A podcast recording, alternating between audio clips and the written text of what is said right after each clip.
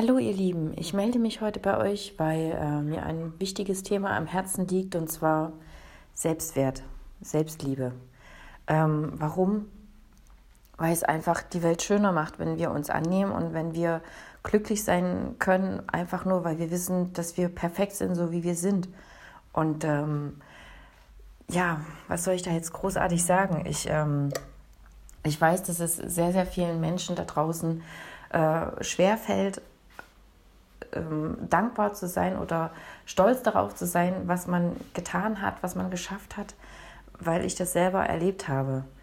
Und ähm, das begegnet mir im Alltag immer wieder, ähm, dass wir mit uns hadern. Und dabei ist es so einfach. Aber man muss es halt wissen. Und deswegen spreche ich heute zu euch. Also, ihr Lieben, ähm, mein, mein Tipp, meine Empfehlung, mein Rat, wie auch immer, mein Impuls.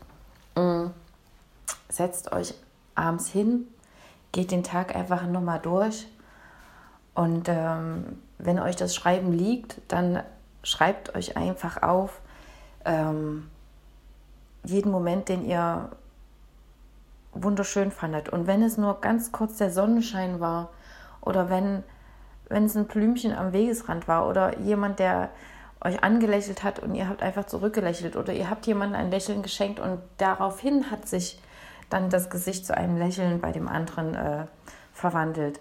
Ihr werdet sehen, das, das tut so gut, so gut tut das, sich das nochmal bewusst zu werden, was für ein toller Tag das doch war.